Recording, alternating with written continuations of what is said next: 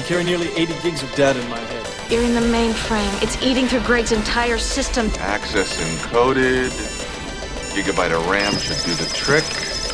We're in. We're in. We're in. We're in. We're in.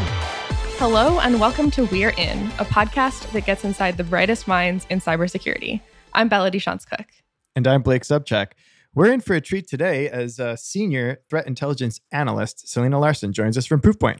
Selena will be discussing all sorts of cybercriminal groups and APTs. Bella, why are there APTs but no BPTs or CPTs? Blake, is this a joke? Because they ran out of TTPs? This is terrible. You're banned from making jokes on the podcast. Let's hurry up and hear from Selena. But wait, first, a word from our sponsor. We're In is brought to you by Synack, the premier crowdsourced platform for on demand security expertise. Synack delivers 24 7 pen testing, intelligence, and vulnerability management from a global network of vetted and trusted researchers. Their work is enhanced by smart technologies to accelerate your critical cybersecurity missions. Synack gives businesses the best chance of finding every vulnerability that matters. Find out more at synack.com. That's S Y N A C K.com. So, first of all, Selena, it is great to have you here. We're really excited to talk to you. Talking about the threat intel community, you once said that being kind is more important than being technically correct. I was wondering if you could sort of unpack that quote, give us a little context, and kind of explain what you mean by that. Yes. First of all, thank you so much for having me. Stoked to be here. Um, second of all, great question. And I had forgotten that I said that. So I had to go. I had to go search myself on Twitter. I'm like, I, I remember tweeting that. So, in my opinion, the um, threat intelligence and cybersecurity community in general can be very opinionated and often um, snippy or maybe not very nice on the internet, especially when people write something or tweet something that someone disagrees with. In my opinion, uh, as an outsider kind of following these conversations, it creates a very toxic environment if the conversation and interactions aren't really nice, right? Like if we're trying to encourage people to come into this community, encourage people to speak up and share information and really recruit and bring in diverse people from different backgrounds with different experience levels, then I think it's really important to cultivate a community of inclusion, of kindness. And whether or not information is correct or incorrect, there's a way of communicating information um, or really just communicating anything in general that is positive and reinforces good vibes in the community. And I just think that you know, the world in general needs more good vibes, and CTI and cybersecurity overall definitely needs more good vibes. So that was kind of one of my hot takes. I think Katie Nichols had tweeted something like, What are your hot takes? What are your complaints about the CTI community? And mine was like, Everyone should just be nice. I think, like, I have, uh, yeah, I have a background in penetration testing. And one of the things that I like, one of the first, I think, lessons that I learned working as a pen tester, interacting with customers is that, like, if you are not communicating with like empathy and kindness, no one's going to hear what you're saying. And mm-hmm. and I mm-hmm. think like that quote is really interesting to me because I think it, it, goes beyond just the threat intel community, of course, but it is so important in cybersecurity because we're talking about like I don't know, sometimes uh, hurtful and difficult conversations and and I think I don't know it, it really spoke to me I I think I, I I read that and was like oh I've I've been there I've experienced this For sure. Yeah. I think you hit on a really important note that empathy is so important, right? Like in the industry that we work on, at the end of this, it doesn't matter what the malware is, who the threat actor is. At the end of it, there is a person on the other side of the computer that is experiencing a crappy thing happening to them. And it's so important to be mindful of that and think about that, even as we are, you know, focused on like malware or TTPs or whatever. But at, at the end of it, there's always a person. Well, you talk about vibes. I do think it's so difficult sometimes in Twitter to reflect uh, that we are all people. I think sometimes people sort of hide behind anonymity and maybe take snipes at each other, and it's a little bit of a difficult mm-hmm. platform. That's why, honestly, it's so impressive that you're able to maintain such a positive Twitter presence. And I, you know, one thing that I wanted to, wanted to pivot into threat intelligence a little bit from Twitter. I feel like it's such an important tool. You know, it's like I, have heard that many threat intelligence researchers often Twitter is sort of the first place where they find out about some new thing happening, whatever it may be. Uh, I, I guess mm-hmm. stepping back a sec, I was wondering if you could just help us understand how you keep track of the latest threats. And I feel like there are so many different threat actors flying around and names and just a vegetable soup of cybersecurity. How do you how do you stay on top of it? Yes, that is a great question. And to be honest, I don't stay on top of everything. It's impossible to. There's so much going on that one human being cannot be an expert on everything. so, certainly in my role at Proofpoint, I'm very focused on e crime, cyber criminal threat actors. And then, even within that scope, I'm much more focused on um, targeted cybercrime. So while we do track, you know, like the the researchers and analysts on my team will track, for example, like Qbot, IcedID, Emotet, these large uh, malware families. I try and keep up as best I can, right? Like I read public reporting, I follow researchers on Twitter, I'm in a variety of different information sharing Slacks, but it's it is really a lot to um, to try and track and take in. And I think that knowing your limits and understanding, like, what do I need to know to do my job and to inform my customers, then you kind of focus on that and maybe deprioritize the rest. I think it's it's naive to think that we could keep the pulse on everything, and um, certainly from um, if, if, you're thinking about it from um, a customer perspective, right? So if you are a recipient of threat intelligence, you kind of rely on whatever you know vendor, whatever people that you kind of follow to say, hey, you know, this is the stuff that you should care about. We've collected it and prioritized it for you and packaged it in this nice, you know, readable format but yeah, there is so much and it is really hard. And, you know, I I'm impressed by people who seem to like keep track of every single thing that goes on. I did want to ask. Uh, you, you, you mentioned a couple of specific names there. I think Emotet, Qbot. Uh, do you have any any favorite? And I'm putting favorite in quotes here because, of course, all of these malicious actors are bad. Uh, mm-hmm. That you you know favorite threat groups that you keep tabs on, maybe the most intriguing or the most dangerous or some other thing that I'm not thinking of.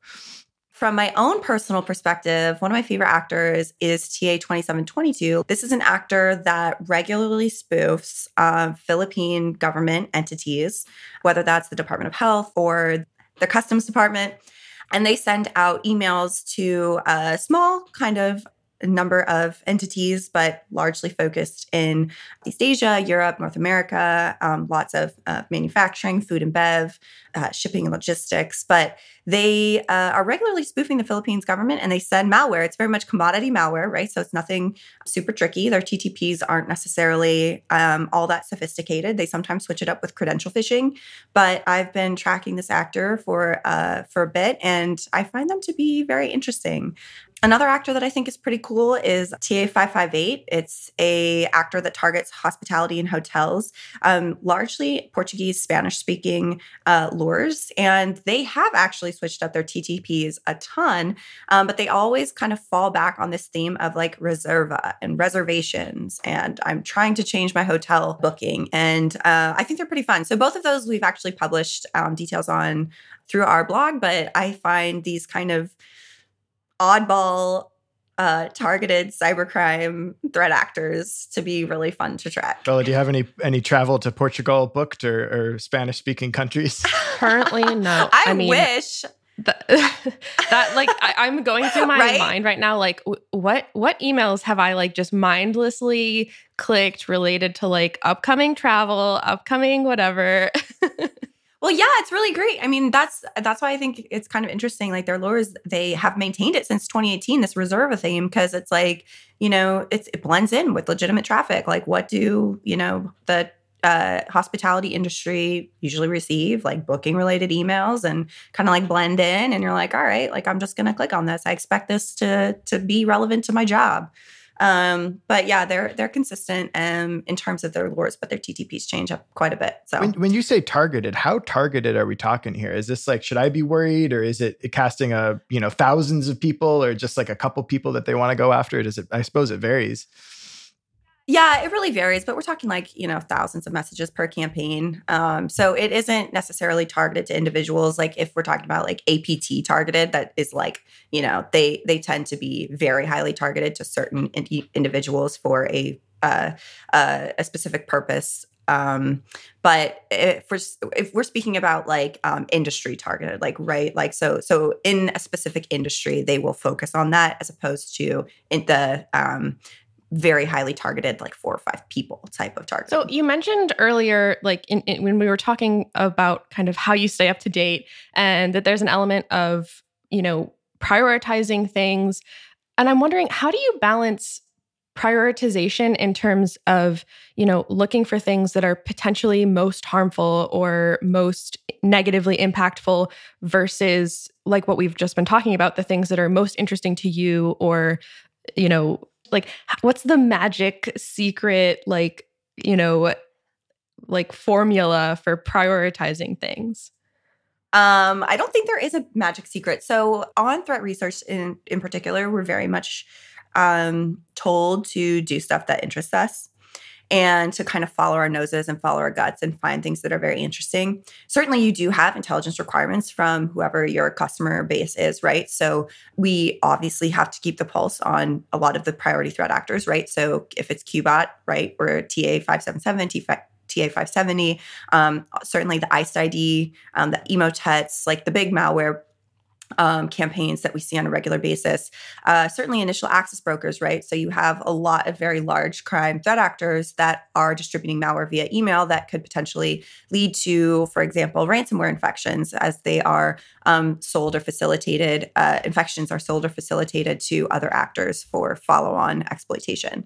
So we definitely want to make sure that we are covering down on those key threats. Um, but their threat landscape is so big. So we are very much empowered to be like, what do you think is interesting? What is weird? Like, what is this malware doing that you've never seen before and why? And I think a lot of times you can proactively identify new threats that will become prevalent on the threat landscape if you're curious and if you are sort of um, given the ability and flexibility to to kind of uh, I this is gonna sound so funny because I'm quoting my yoga instructor, but like find what feels yes. good, you know, like like find that, um, and it'll kind of help you sort of navigate and prioritize um, in that direction. But yeah, it's it's a mix of like intelligence requirements from your customers, um, certainly covering down on what is big in the threat landscape, but also making time to um, find and follow stuff that you think is most yeah, interesting. I love that drawing cybersecurity lessons from the real world experiences, whether it's whether it's yoga, whether it's you know, I, I, feel like a lot of ideas come to us in those moments. You know, out on a run, perhaps.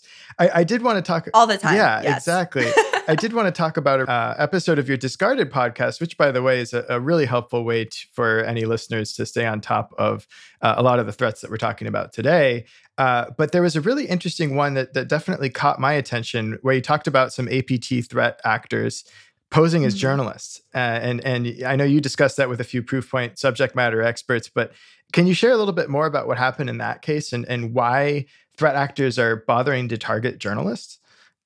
Yeah, so that was really fun research that was published by our APT Advanced Persistent Threat team. So they focus on actors that are um, state associated, um, sponsored by by a variety of different countries. For example, China, the uh, DPRK, Iran, Russia, etc. But that research was actually really fun because it looked at a bunch of different actors across the APT threat landscape. So, one of the ones that I thought was pretty interesting, only because I have an unhealthy addiction to Twitter, like many journalists, um, was TA482. So, this is an actor that um, targets uh, like Twitter and social media accounts. They're likely aligned with the Turkish state. They very much target um, social media. So, that was really interesting. Um, there was a TA404, which is a, a, North Korean threat actor that was targeting US based media with this. But that TA wasn't what? found. TA 404. Hey. Sorry. Oh, uh, sorry, sorry. Oh no. I had to I had to jump in. I'm sorry. Please continue. It just just just mute me. You know what? I've never heard that joke before, and I have written slash tweeted slash talked about TA 404. And um that was the first time that anyone has said this to me. So thank you. don't, don't encourage, don't it's, encourage me, Selena. It's not often I hear a new pun. So well done. Um, yeah so so this actor targeted us based media organizations with this sort of like job opportunity very much um, phishing um, benign conversation starter type of thing And then we had um, some China aligned APTs as well that we reported on TA412, for example, uh, which is broadly more known as zirconium. Um, and uh, throughout 21 and 20, 2022, we did see a lot of these campaigns that were kind of benign or including web bugs to um, essentially validate the targeted emails were active. And again, this was um, targeting uh, uh, a lot of US based journalists, um, certainly in political, national security, White House, privacy security space. Another one was TA453. This is you know publicly known or tracked as uh, by other security organizations as Charming Kitten.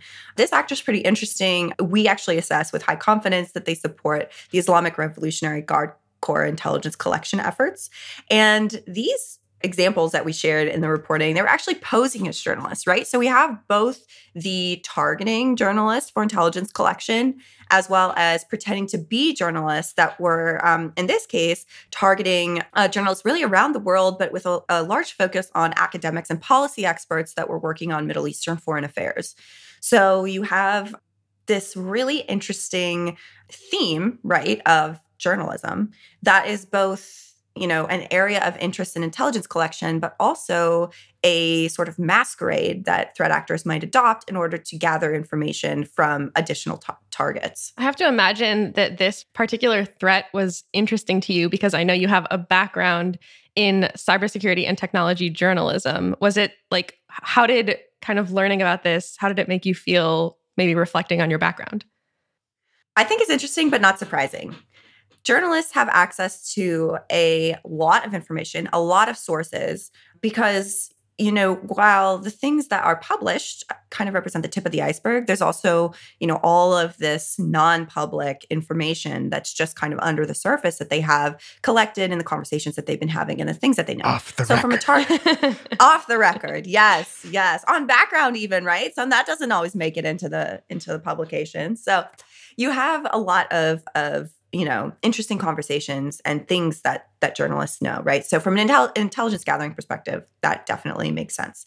From a posing as journalist perspective that is i was i wouldn't necessarily say i was surprised but i was definitely you know intrigued that they recognize that the persona of a journalist is compelling to a target to get them to talk or to get them to engage with something or to get them to click on something right I mean, who doesn't want to be in the media, right? I mean, probably a lot of people actually. But when you work in security, actually, I think your answer right, right. that changes. yeah.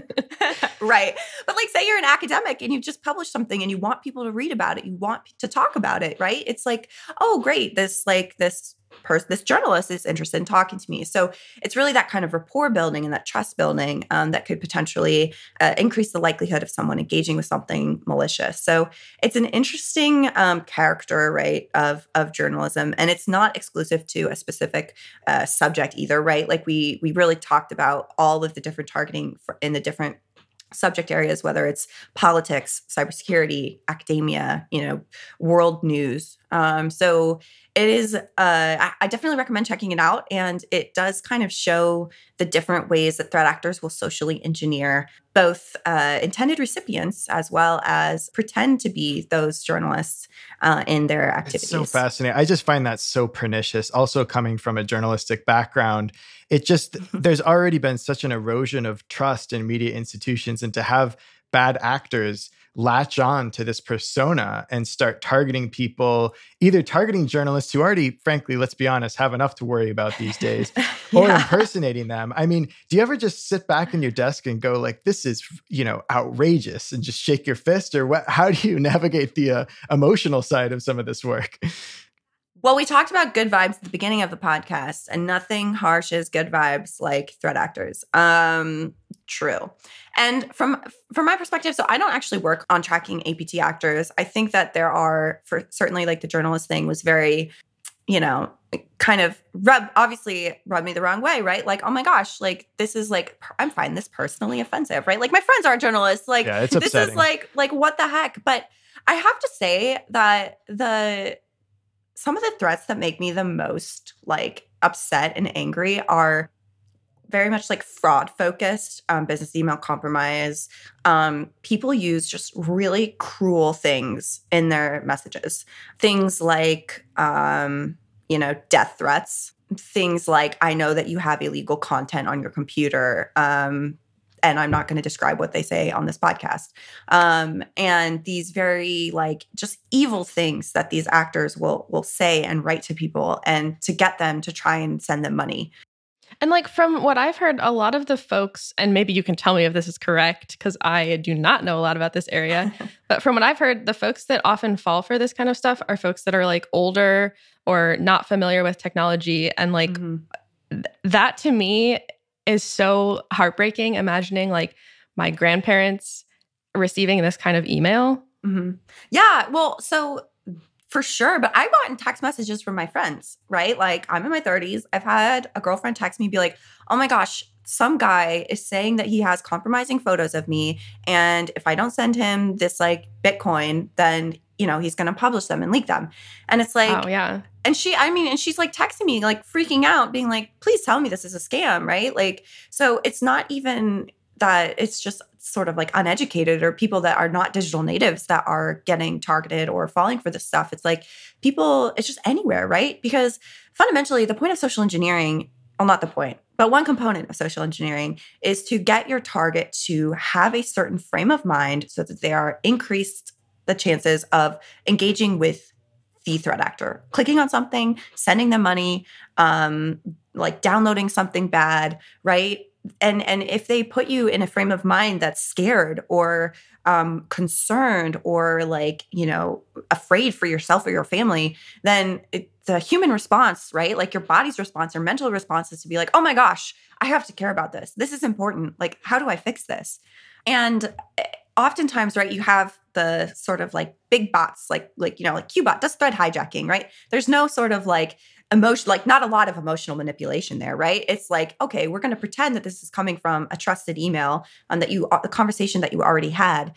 Um, and that's like uncool. But in my in my opinion the, the things that like make me the most mad are these really just malicious evil messages that people try and send to people to get them it's mostly like fraud right like send them money um, but we've seen for example um, telephone oriented attack delivery we call them toads people being like did you buy this? If you didn't buy this, call me and to like mm. to to oh, refute yeah. this like charge. And then it's like, okay, oh no, you didn't spend all this money. Like, oh here, like click on this and download this malware or give me remote control of your computer. Like it's very just, I don't know. It's just it's really gross. It grosses me out. And I I guess I like I didn't think about the fact that like even I think like sometimes I I like to imagine myself as very like able to recognize these types of issues because I work in cybersecurity. Mm-hmm. But like I'm thinking about it now and like there are definitely I, and I won't admit to what they are, but there are definitely things where like if someone said certain things to me, I don't know like it would be really difficult to work like quickly work through that emotional instant fear response and get mm-hmm. to like wait wait wait let me like logically pick this apart um and like everyone has stuff like that I'll admit to one being a uh, you know being in cybersecurity still, but uh, I will say you know if somebody were to pray, and I know this happens on, for instance, natural disasters. Mm-hmm. You know, so my childhood home, Sanibel Island, was hit hard by Hurricane Ian, and I think if if a carefully crafted phishing message or new video in from you know from the Ian's devastation or whatever, I would have been very tempted to click on that at the time in the immediate aftermath when we're all just hungry for this information. Absolutely, you know, threat threat actors who who do that sort of thing. I'm with you, Selena. It is it is evil. I mean, you're up against some really no holds barred leave everything out you know just just do whatever it takes to to get to your target and it's really yeah atrocious. and the losses that people suffer like tens of thousands, millions of dollars, like like individual losses for these types of things. Um, sextortion is another one, right? These like love scams where they're like pretending to to, to fall in love with you and and saying all these things that you want to hear, and then just c- cutting and running and taking all your money. Like it's just you know there's there's different sort of like psychological behaviors that threat actors like show.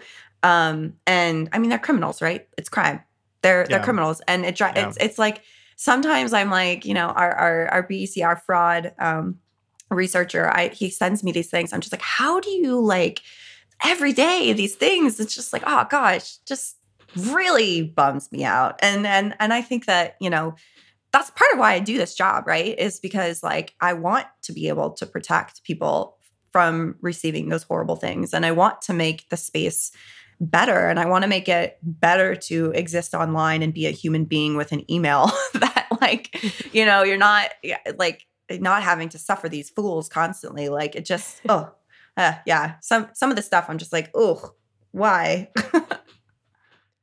so we've talked about a lot of like different kind of examples of some of the you know online threats that you're seeing or that you have seen a lot of is there some sort of emerging threat that you see in cybersecurity that we should be thinking about so I think benign conversations is something that more and more threat actors are using. It seems benign, but it really isn't, right? Like it's coming from a place of malicious intent, but the actual content of the conversation itself doesn't have anything um, that's that's outwardly um, explicitly malicious.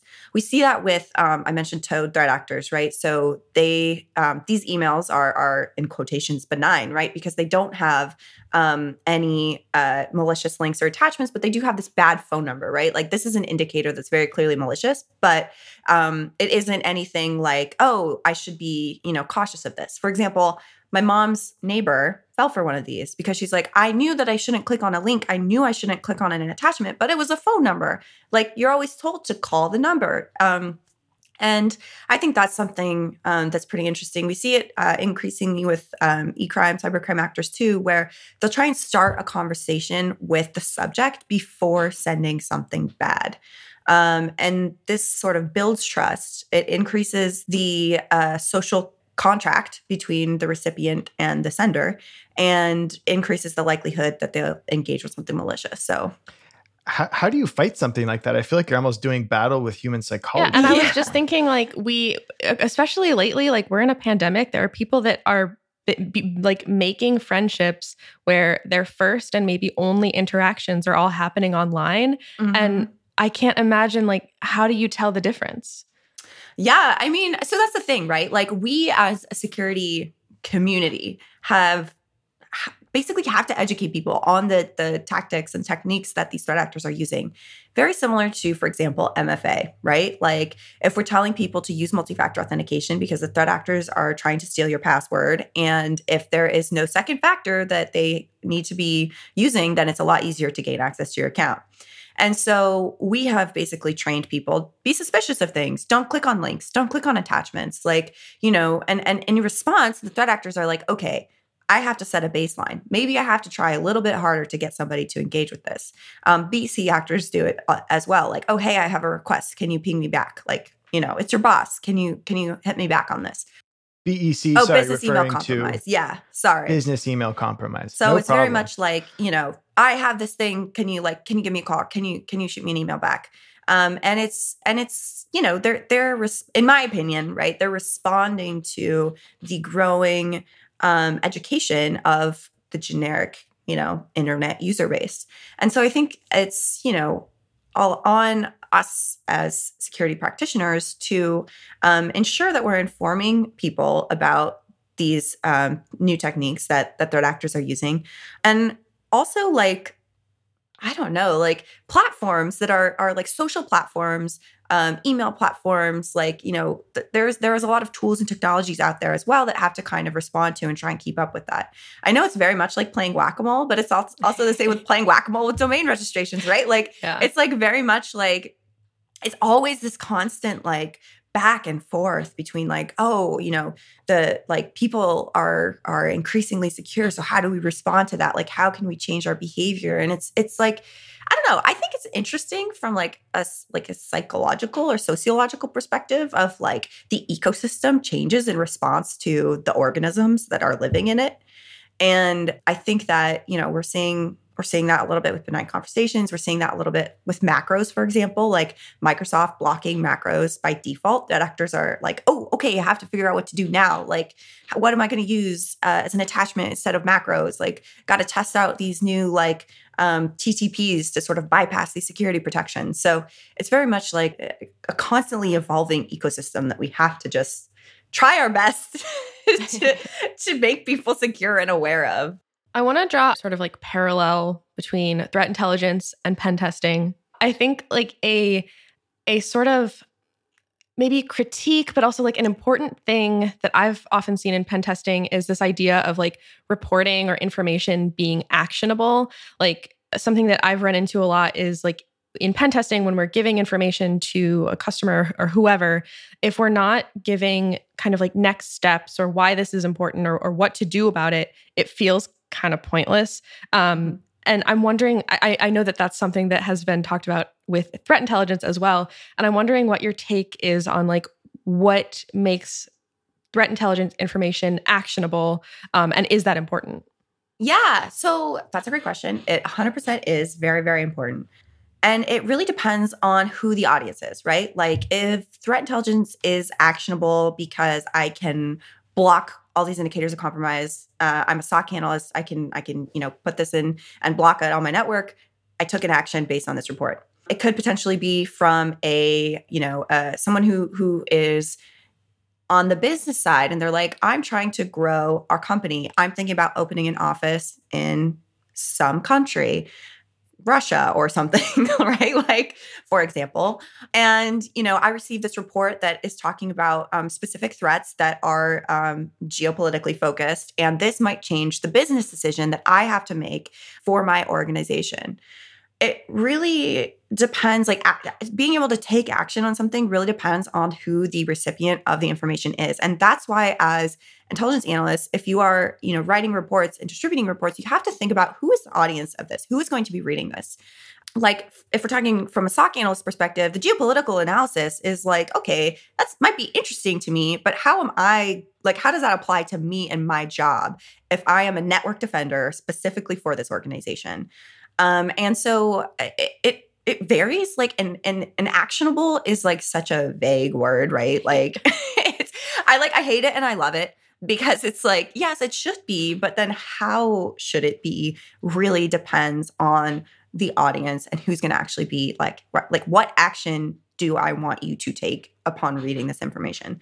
So it is it is important. And you know, like sometimes information for the sake of information and awareness can be can be useful as well, but so often people don't really know why they need to know something. So kind of explaining that and being like, here's an impact that this could have on your organization, on your network, on a host, etc., can really help provide that initial context and insight and help drive decision making based off of intelligence. So, yes, it is really important and depends on the audience.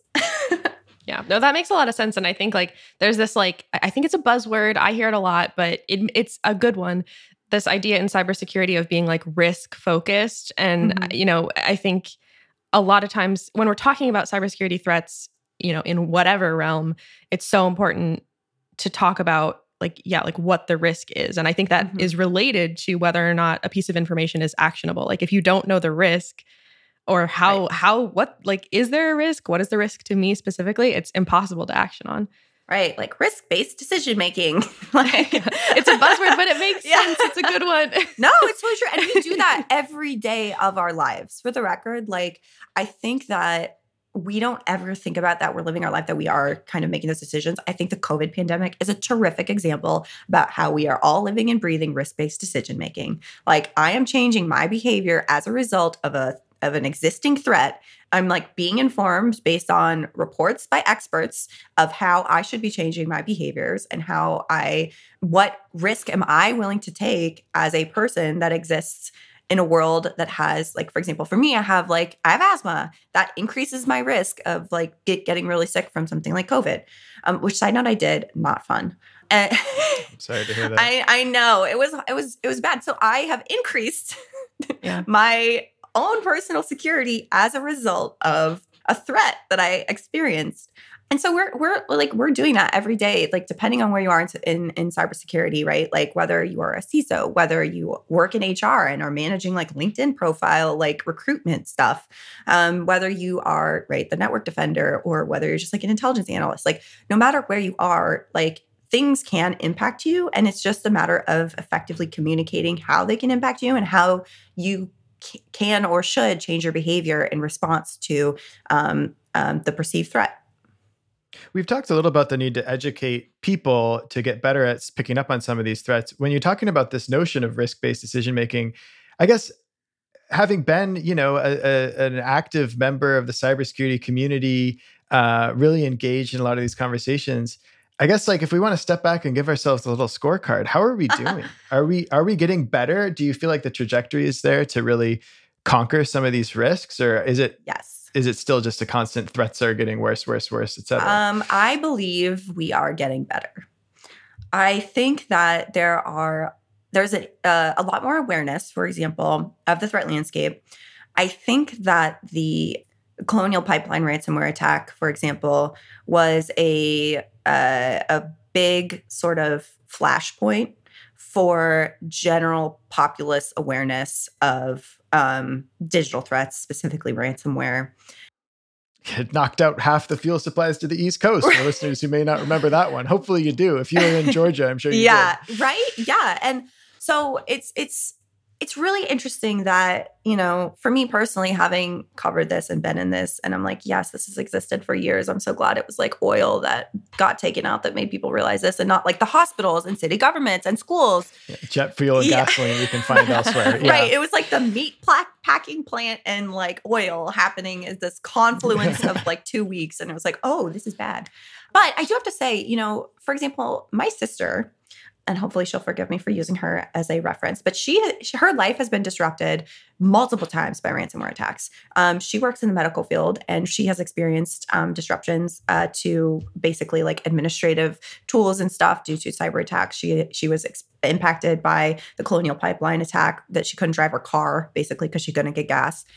And it's like these real world impacts of threats, I think, that have um, really created this awareness overall. But I also think too that um, certainly the U.S. government, but I know global uh, governments as well are really kind of focusing on this too, right? Um, I know that there's been increasing conversations about regulations, right? Like, okay, if we are driving a car and we're not wearing a seatbelt or we don't have an airbag or you know like these these environmental regulations right like our rivers don't have sewage in them constantly all the time anymore for a lot of the United States. And it's like we have these like regulations that are put in place to protect people from bad things happening. And I think that that conversation is um, becoming increasingly noisy. Um, and people are realizing like, okay, there are very real steps that um, that organizations that people can take. I think from a cyber insurance perspective as well, right? Like I know that there's a lot of of um, consideration as like should a is cyber insurance like a thing that should happen? B should people have like baseline levels of protection before they are insured um, to ins- to you know like pre existing conditions, except for like for like businesses networks, right? Well, to continue with the Ian example, it's going to be a lot harder for a lot of people in my hometown to find insurance after yeah. this. Mm-hmm. You know, it's it's it can similar things can happen. You know, uh, with with the cybersecurity world for mm-hmm. sure. So I think it is getting better, um, and I think that overall um, more people are getting aware. And I also think too that the number of journalists covering cybersecurity has increased, which means that newsrooms are paying attention to this, which means that readers are becoming aware of this. And I think overall, it's a very good thing. And I think we are getting better at effectively communicating threats to the general public as well. There's a, a lot that we need to do that could improve, but I think overall, things are getting better. So we asked this of all our guests. We're coming to the end of our time here. Uh, what's something that we wouldn't know about you by looking at your LinkedIn? Oh, hmm. That's a good question. Well, I used to be a dancer. Side note, that was that's something. But what kind of dancer? Hip hop. actually. Um, back in the day, and I actually used to teach kids, um, teach kids hip hop in an after school program. But that sounds adorable. It was, it was great. it was great. But I do have to actually give a shout out to something that I currently do. I'm a volunteer with Achilles International, and uh, that's an organization that pairs up sighted runners with visually impaired athletes. And we run around DC every week. It's really great. And yeah, I don't know if people would know that about me, but I, I am a runner. I do talk about that. Um, but yeah, Achilles, I volunteer with Achilles, which has just been the most wonderful thing that I have done since moving to DC. That is so cool. That sounds really rewarding. Fighting cyber crime by day. yes, running at night. I know that that's like my whole personality is like cybercrime and running. I should expand my horizons a little bit, maybe. I, I, Reintroduce that- That's not the direction I was going there. Yeah, reintroduce dance. No, well, that's that's really wonderful, and we really appreciate you coming on the show. It's been great talking with uh, some of these really important subjects with you. yeah, thanks so much for having me. This has been super fun. Does your penetration testing meet compliance requirements? Does it adhere to the most rigorous security standards on the market today? Now you can find Synack on the FedRAMP marketplace for all of your agency's security testing needs. Synack recently received moderate in process status from FedRAMP, meaning that even more U.S. departments, agencies, and contractors can utilize Synack's global network of trusted and vetted security researchers for on demand, around the clock pen testing. Learn more at synack.com. That's S Y N A C K dot com.